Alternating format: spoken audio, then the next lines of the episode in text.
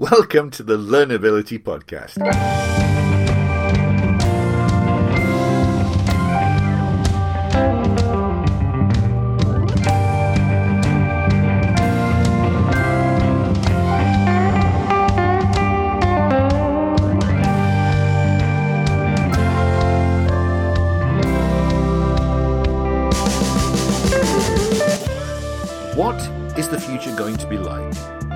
How well prepared will you be for it when it arrives?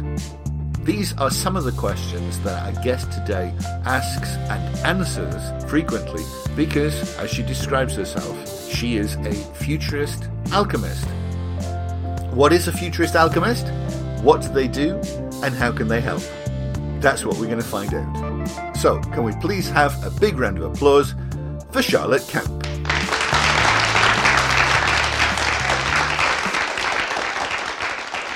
Welcome, Charlotte. Thank you, Ian. Nice to have you on the show. As always, when I listen to podcasts, I have no idea of what the people are like who are being interviewed. So, just to get to know you, uh, a few quick questions. Sure. And as this show is about learnability and education and learning, let's start off with what was your school days like? I love learning, but I didn't really enjoy school very much. I'm not entirely sure why. I know I moved around to a lot of schools when I was younger, but I, think I think it was the institutional nature of school that I kind of rebelled against. And my youngest daughter has just finished school, and I felt like I've finally been released from having to be part of the school system. But having said that, I still have lots of great experiences, and learning is absolutely it's a delight for me. So it, it's not about the learning; it's just about the institution. Hmm Yes, the institution. Uh, Yeah. We might be talking about that and the future of the uh, learning institutions in a bit. Charlotte, you must have had some good experiences at school. Did, did you have any good teachers? I have uh, three good teachers, uh, two really primary ones um, Mr. Richard Deirdricks, uh, Mr. Rice, and uh, there was a Mr. Orchard.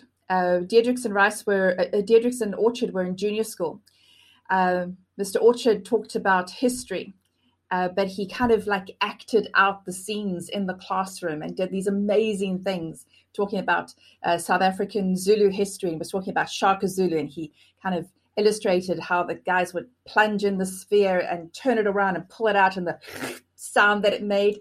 And how old was I in junior school? But I can still remember and feel that experience. But he brought it to life. Um, Mr. Deirdricks was our uh, maths teacher, and he took some of us who showed a, an interest in maths and learning, and he, he got us into his own car and he took us into into the town, and we went into um, stockbrokers' offices, and they showed us around, and we were little little kids, but they were t- taking us seriously in our learning journey. And Mr. Rice also in, in high school just brought so many things to life. And uh, I was talking to, to another educator a while ago, and he was asking similar questions, and, and it just brought back all those memories. And to be able to really appreciate those teachers from so very long ago uh, just indicates, you know, if I had that little experience, uh, you know, imagine all the lives that they have touched and inspired. Absolutely wonderful. He took you in his car Yeah. as, a, as a child. Yes. It was allowed I'm in not those sure. days. Yes, things have things have changed, They've since then. All right, right. yeah. And just to get an idea as you, of yourself as as a human being, Hmm. if if you arrange to go on a blind date or, or just a blind coffee with the listener, who would they be looking out for in the bar, and what sort of a coffee would they would they have with you? Well, if I was going out uh, in person, um, I would probably be wearing a waistcoat or something steampunky. So they're looking for me, they they might be able to identify that. But what we would talk about would just be ideas and concepts and and what is the future like and how do we think about and feel about the future and the past and what are we what are we discovering what are we curious and, and creative about so and there's a, a whole range of conversations you can have when you're just exploring mutual uh, curiosity. That dovetails us in perfectly to the meat of the the session then, because you are a futurist alchemist, as you say on your website. So let's let's answer the the first burning question because maybe if the listener is anything like me, they think of, of futurists as, as being crystal ball gazers mm. or people like Nostradamus who just write down very vague things. Yes. And, and when they come true, they say, oh, yes, I told you so. What is a futurist? So, lots of myths to dispel, and there are no crystal balls, although sometimes we pull them out just to kind of uh, spice up the conversation. But but being a futurist, and my position is obviously I'm, I'm studying, I'm writing, I'm working in this space, but my position is everyone is a natural futurist. So if you have looked forward to next year, if you created a business plan, if you have holiday plans, if you got a retirement plan, if you have raised children and educated them and prepared them for the world, you are a natural futurist. So we all are, but we can be better at it. And it's not about predicting the future. Uh, it's it's impossible to predict exactly what is going to happen. Uh, you know, they, they can't happen. And that's why Nostradamus's predictions are so vague that, you know, we can fit them to any kind of time in history. We could kind of make them fit. But it's not about predicting the future. A futurist and all the work that we do in this space is about preparing our, ourselves for the future. So we need to understand uh, there's kind of like two approaches. Either we're exploring what is coming, uh, so we're preparing ourselves for it, we're making sure we have the right skills and the mindset and the tools that we need to go into the future. The other kind of approach is that we actually get to create the future. And a lot of people don't feel like they have enough influence over the future. So I love science fiction, and there's so many science fiction movies where uh, time travelers go back in the past and they're terrified of standing on the butterfly or bumping into um, an ancestor of theirs and messing up the timeline. And so we feel like if we go back in the past, our tiniest actions can radically change our present. But we don't seem to feel like we've got any agency in this moment over the future. So we're looking at the future going, oh, I can't do anything. It's just me.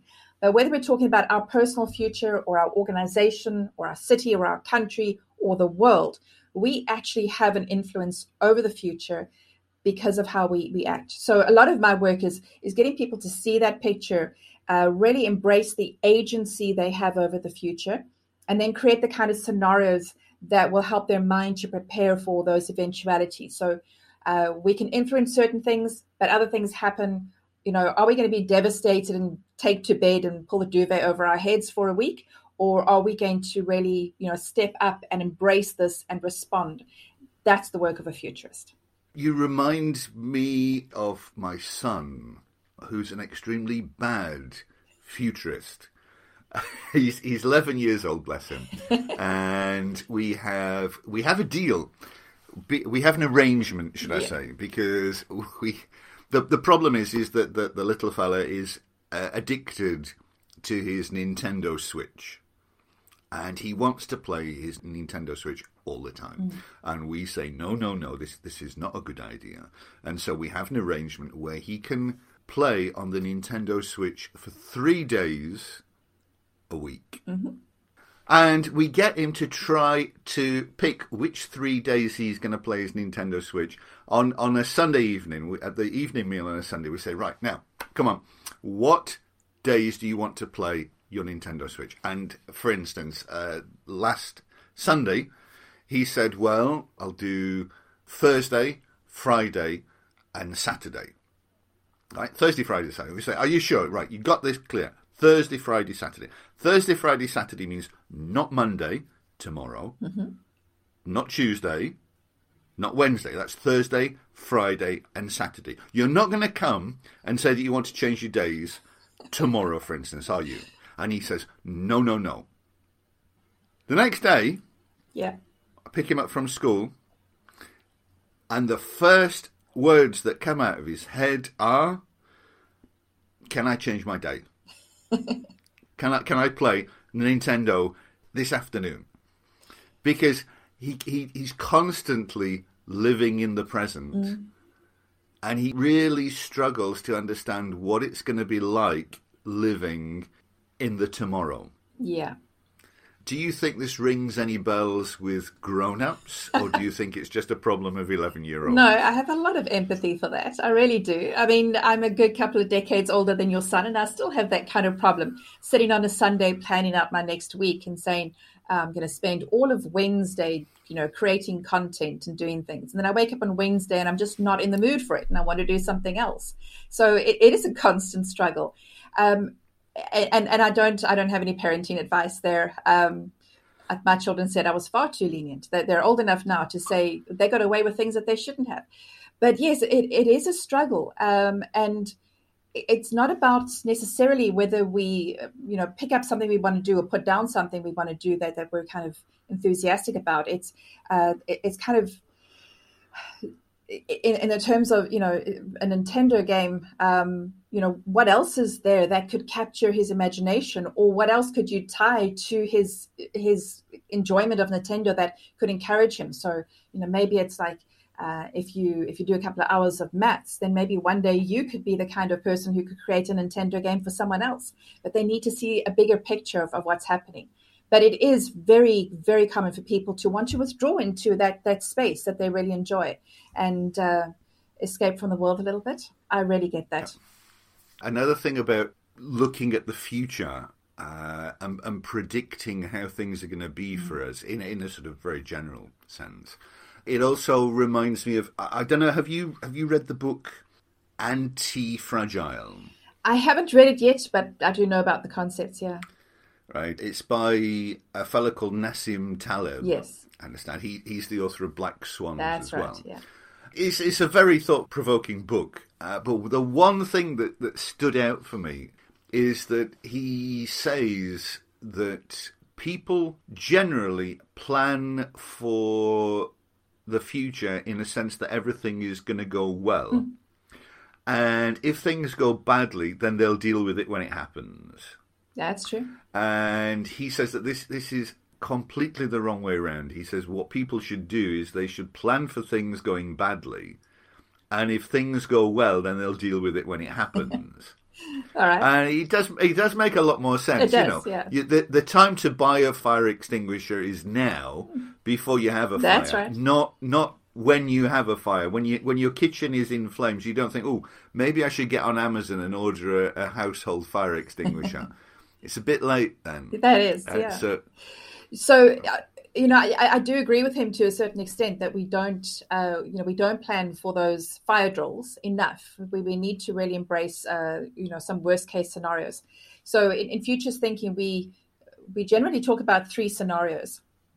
And if you just think about a business plan that you're developing, or any kind of plan, you know, for your education, your family, uh, whatever, your health, even, we have a we have a we have a plan that assumes next year is going to be at least 10% better than last year. We just kind of extrapolate and we always uh, assume that life is just going to get a little bit better each year.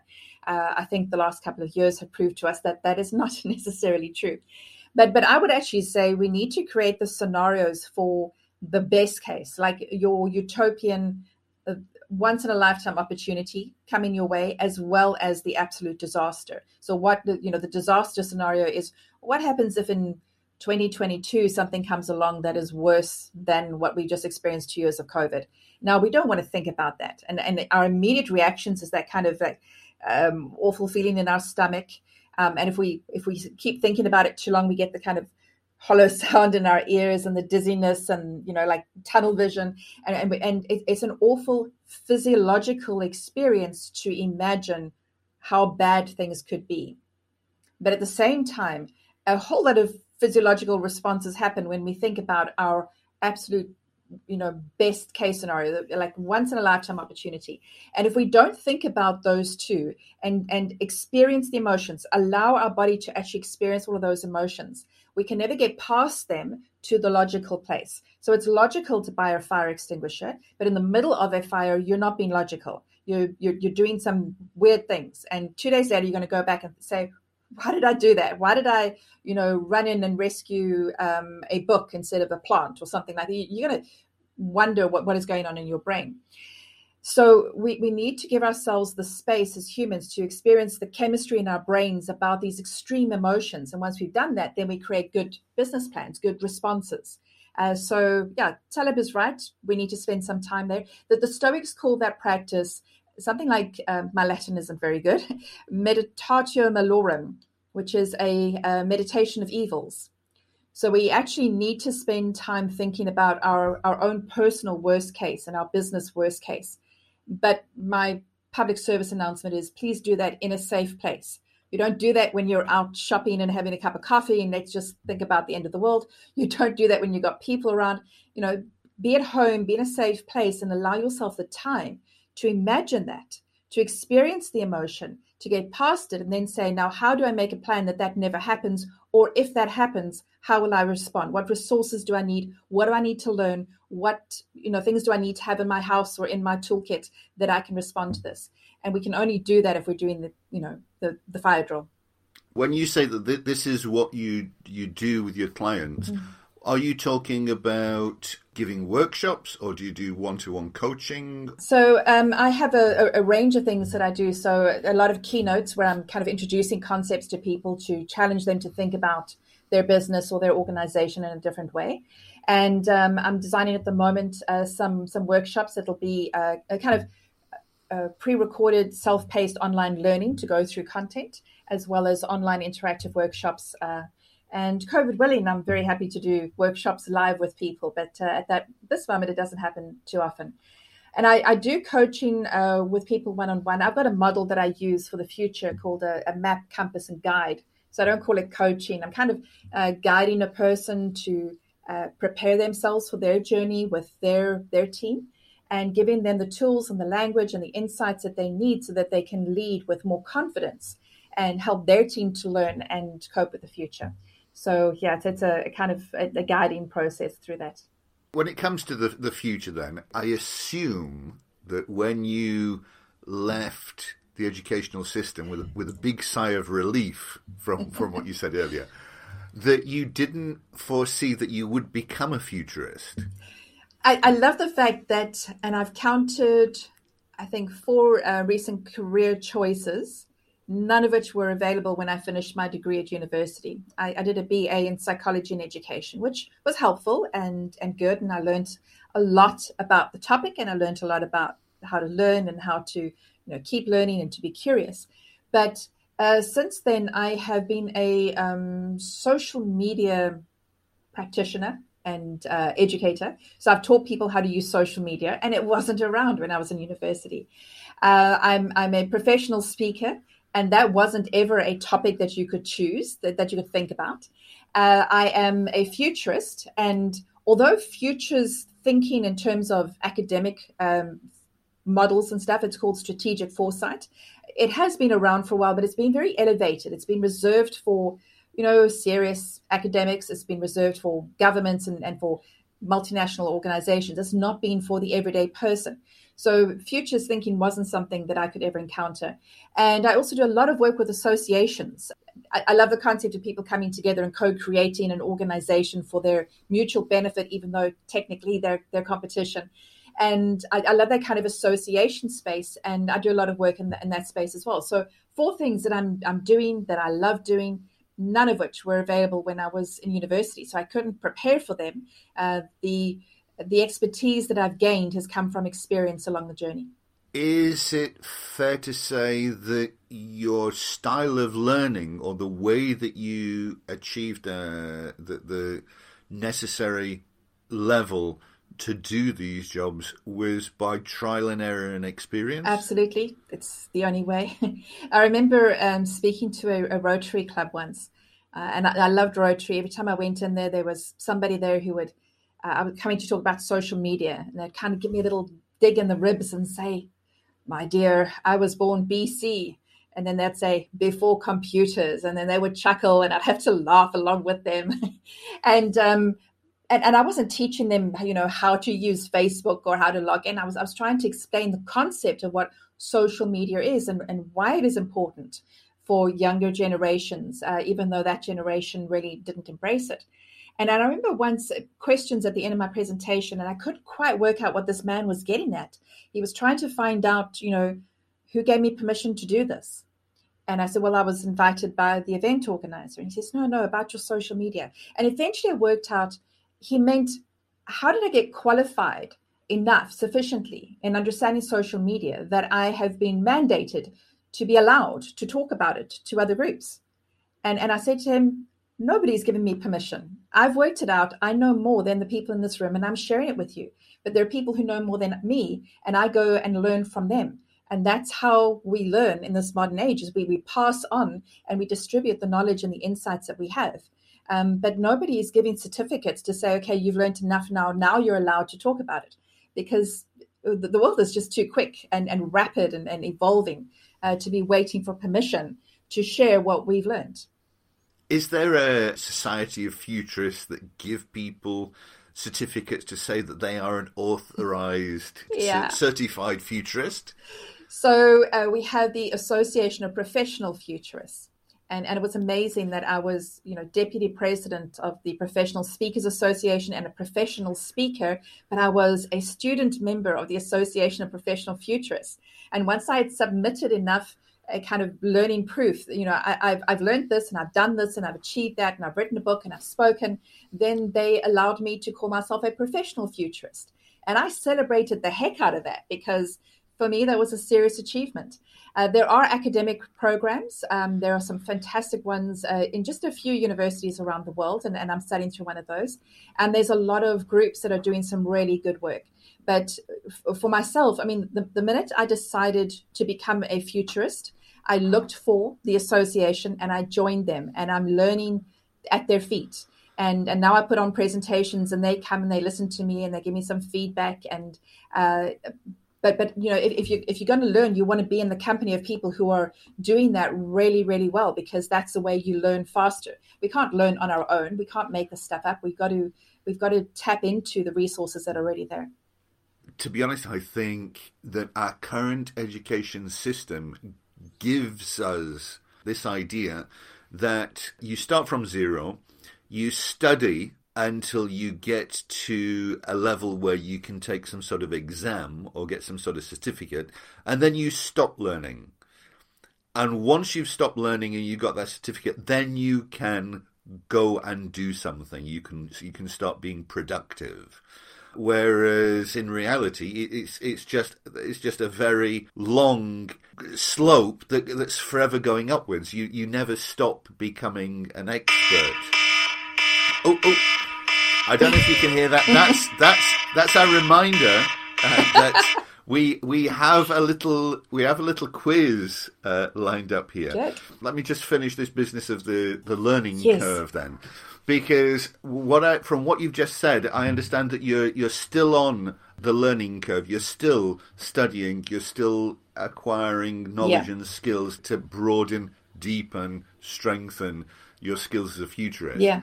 And so, what I'm going to do after the quiz, I would like to go back to this business of how you started on the learning curve.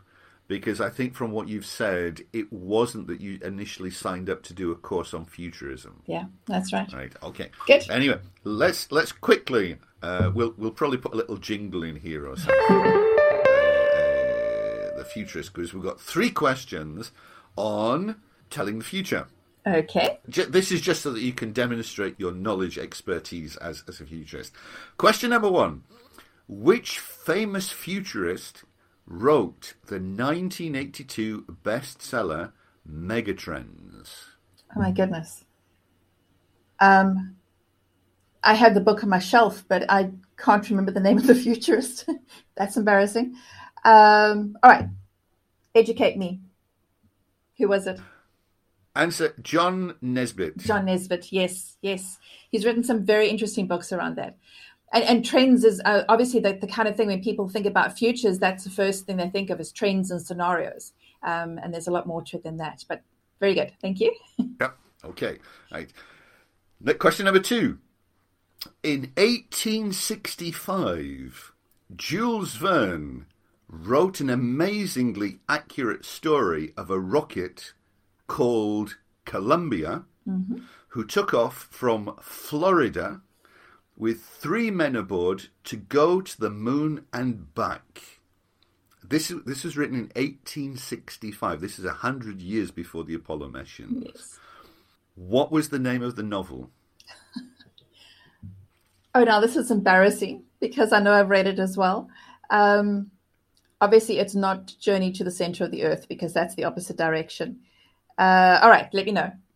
From the Earth to the Moon. From the Earth to the Moon. That's good. the clue was in the question. I know it was, but I couldn't quite remember. Well done. Until I looked it up, I had no idea that he'd actually yeah. written that. You know, and, and it's uh, amazing those stories that somehow, you know, and, and that's where people start getting suspicious about futurists because there are some amazing coincidences of incredibly accurate not predictions, but but tales that have been told about things. I mean, that whole story about um, the Titanic as well, where somebody tells us the story about this um, ship sinking, and they got this whole book written out, and and it, you know, the Titanic life experience actually mirrored that so closely. And and this, I don't have an answer for those at all. there, there must be a name for the phenomena of when the future is actually governed or influenced by the predictions that were made in the past. Yes. For instance, I don't know whether it's true or not, but I could quite easily imagine that the reason why they called the space shuttle Columbia was because of the Jules Verne story. Yes, yeah. So it's not a case that he predicted it, it's that he influenced it. Yeah. Uh, I, I, I, enjoy a lot of science fiction and time travel and uh, the kind of uh, debates in the different movies and books about, you know, whether our knowledge of the future that we've gained somehow influences the current moment or not is, is really, uh, I mean, deeply, deeply philosophical questions that can't be answered. We're watching a, a very old TV series at the moment called Flash Forward, where everybody in the world falls asleep for two minutes and 17 seconds, uh, and they all have this. Uh, this insight of what happens a couple of months into the future. And now they're making decisions now that bring that about. If they hadn't seen it, they wouldn't have taken those actions. And, you know, mm-hmm. so the whole debate is, you know, whether if they knew or not, would it happen? Yeah, my wife's a big fan of that. Oh, yeah. love it. Yeah.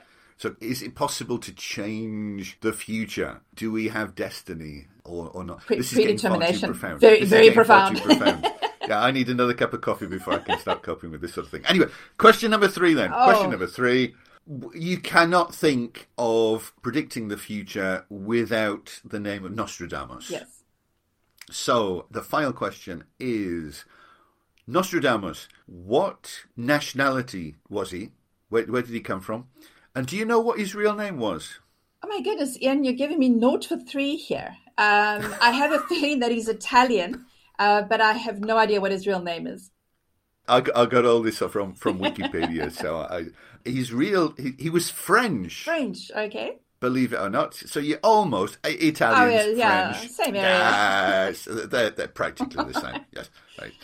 Apologies, Apologies. to any French or Italian uh, listeners uh, out there. He was French, and his real name was Michael Notre Dame. Okay. Mich- Michel, Michel, de Notre Dame, yeah. uh, putting on my worst French accent there, or, or Mickey, Mickey, Mickey Notre Dame. Yeah. For, for, his best friends. I always thought that yeah that he was some sort of strange uh, Latin type yes. character. But he was just just just a French guy. Yeah. And and curiously enough, he started university at uh, the University of Avignon and he had it cut short. He he only did one year because of coronavirus. Yeah, well, plague. not coronavirus, the plague. yeah, he his university t- years was, was cut short because of the plague. Mm. And this this is what in the 1500s. Yes, this is a long time. A long time ago, and we still remember his name because uh, he was really good at branding. Uh, Michael Nostradamus, you know, so what? But Nostradamus sounds uh, like really interesting and mysterious and worth listening to. Oh, good oh. questions, Ian. Well done. okay. Anyway, back on track then. Yes. So the learning curve, which is of course one yes. of my favorite mm. favorite topics of discussion.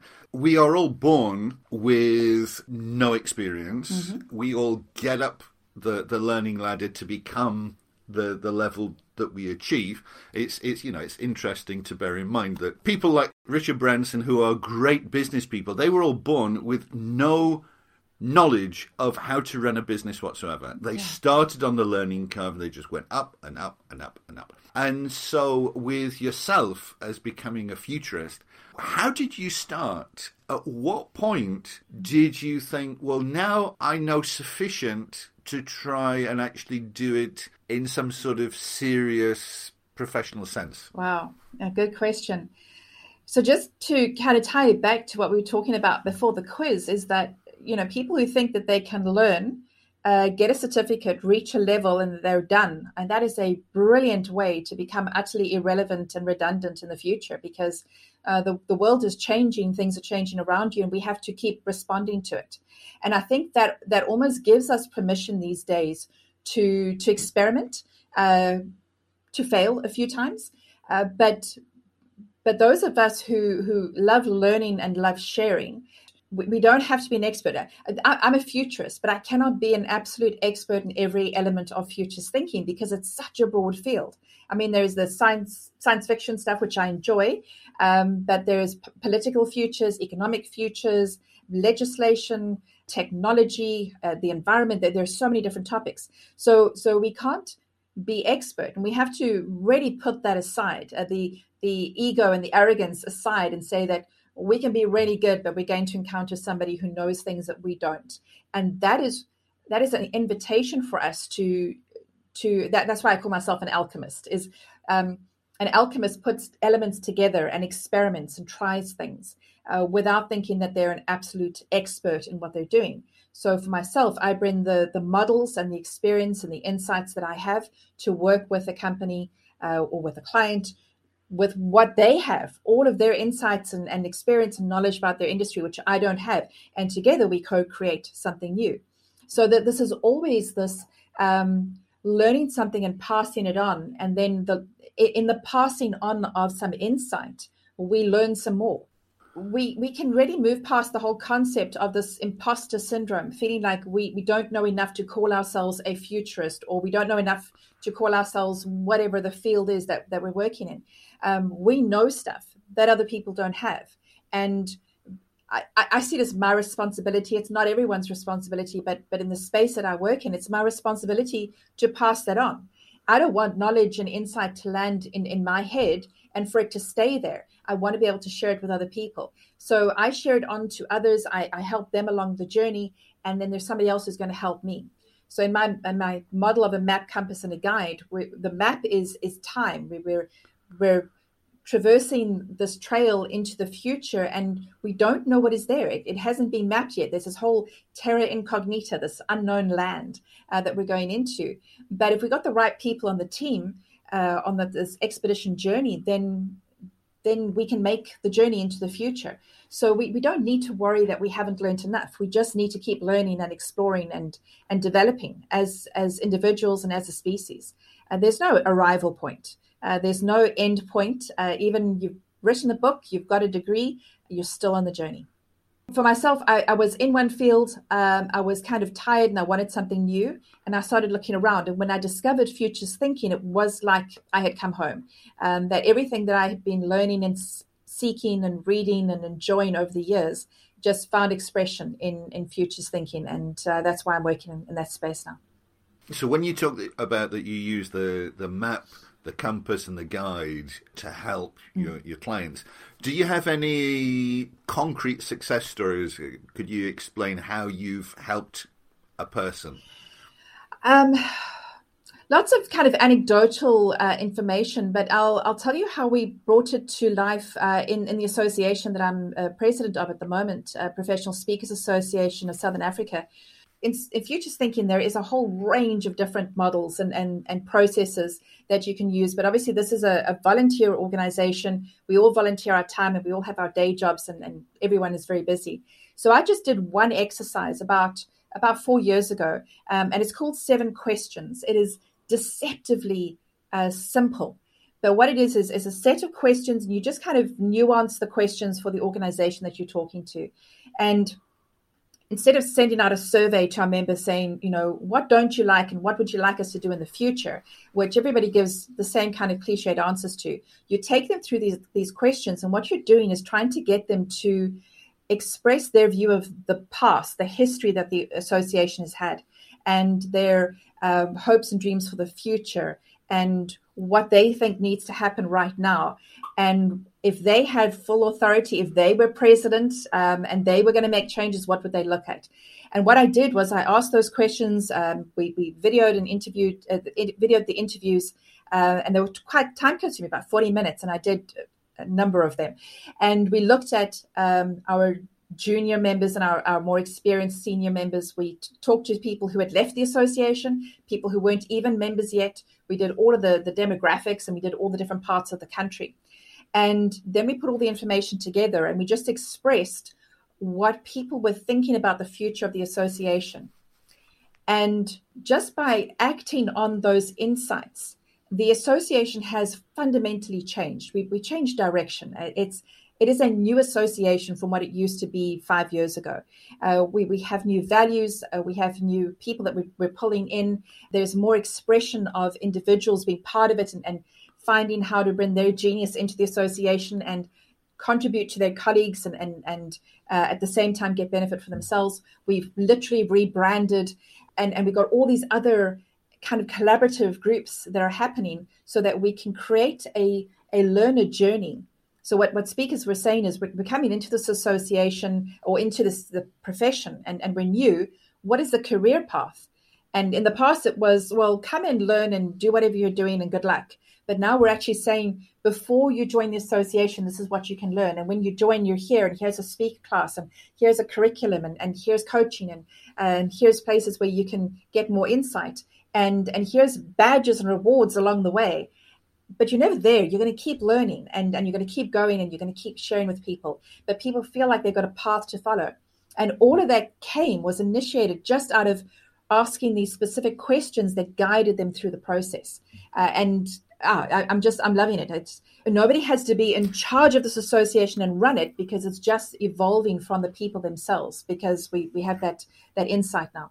So, would you be prepared to share a, the trade secret of what your seven questions are? Yes. All right. So, we've got, uh, and like I said, they're deceptively simple. When you hear them, you think, uh, oh, that's just like another pop psychology quiz. But uh, what I've done is I've taken these seven questions, which are standard questions which people have used, um, futurists have used all over the world for their kind of initial uh, gathering of intelligence before they, they start on a futures process. Uh, but I've mapped this over my, my map. So uh, when I actually do the analysis, we're looking at whether people are thinking about the past or the present moment or the future.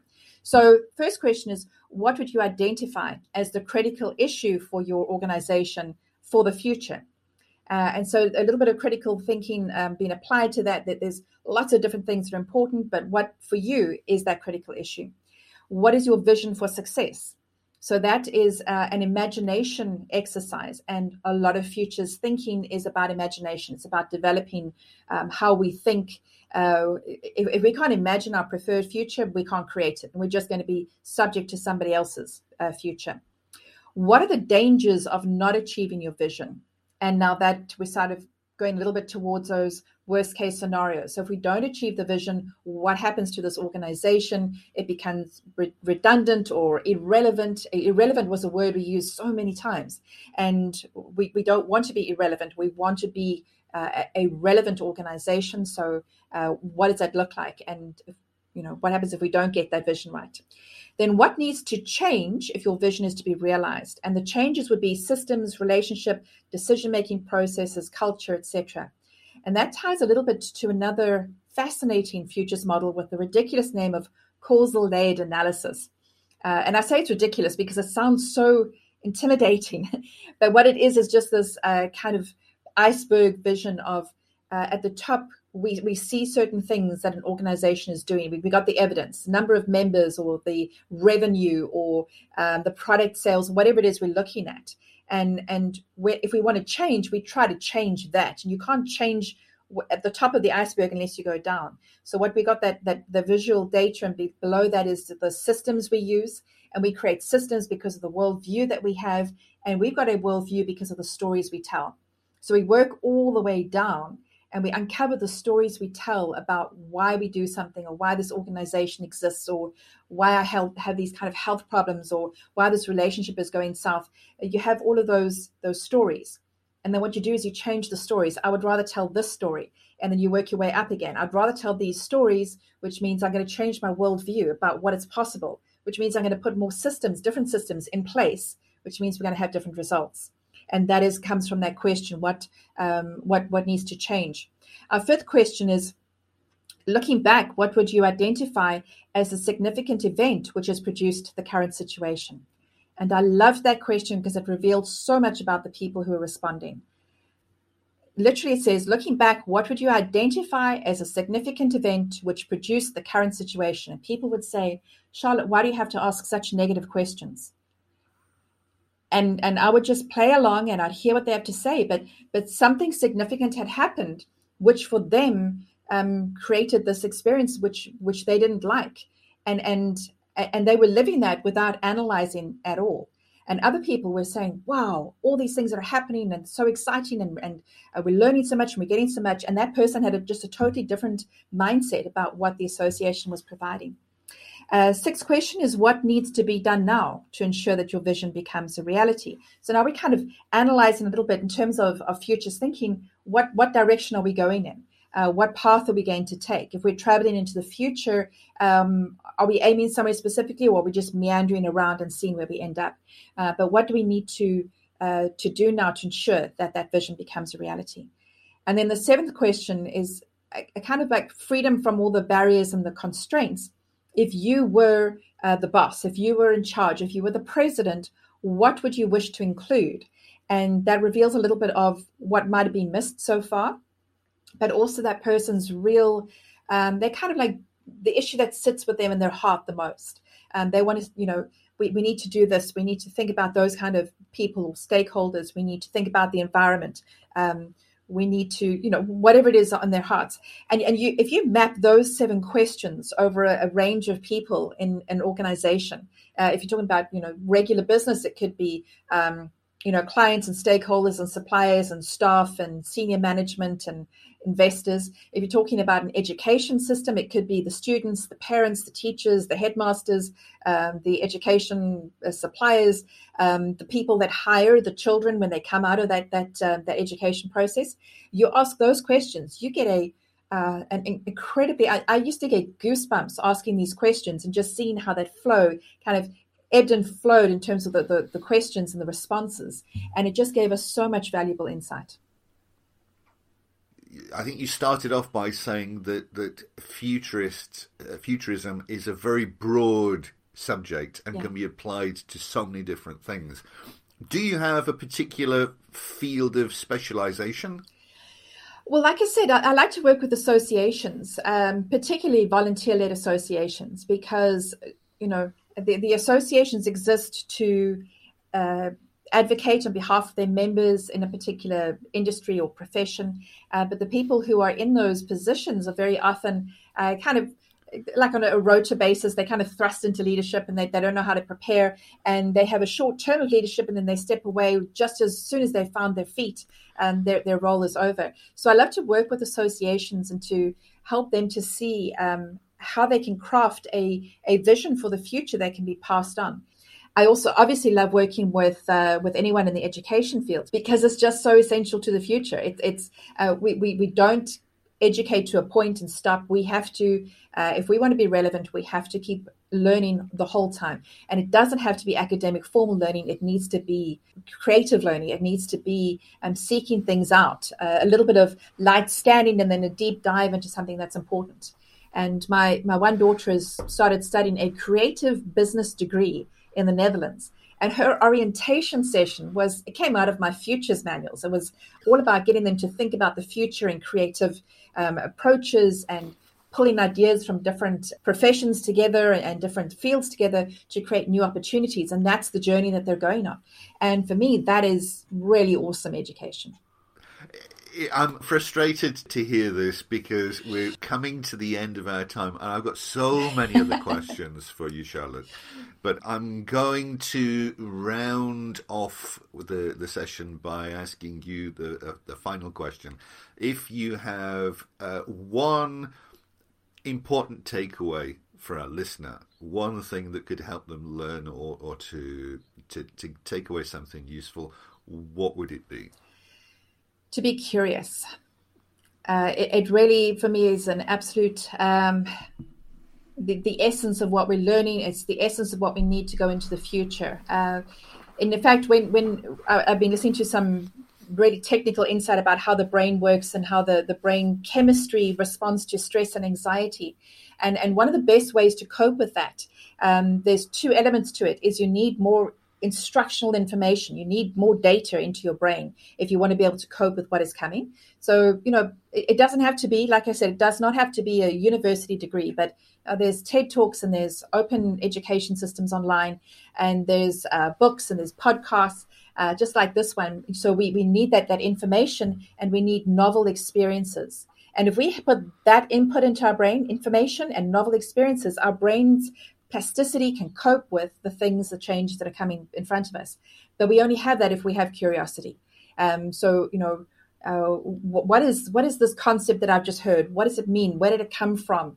Um, what is this book about? You know, we, we don't want to read the same books the whole time. We want to read from a different uh, a different perspective or somebody in, in a different part of the world. I try and pick up books that are not, uh, you know, that are translated from other languages because there's, there's a there's a, a, mindset and an insight from writers in that space that is totally different. So we, we just have to really nurture our curiosity and explore it. And it just, I mean, besides being great for the future and great for our education, it makes life so much more interesting and worth living. So, if our listener wanted to get in touch with you, where could they where could they find you? They can find me on LinkedIn, and they can find my website, which is charlottekemp.co.za. It's the uh, South African um, uh, site.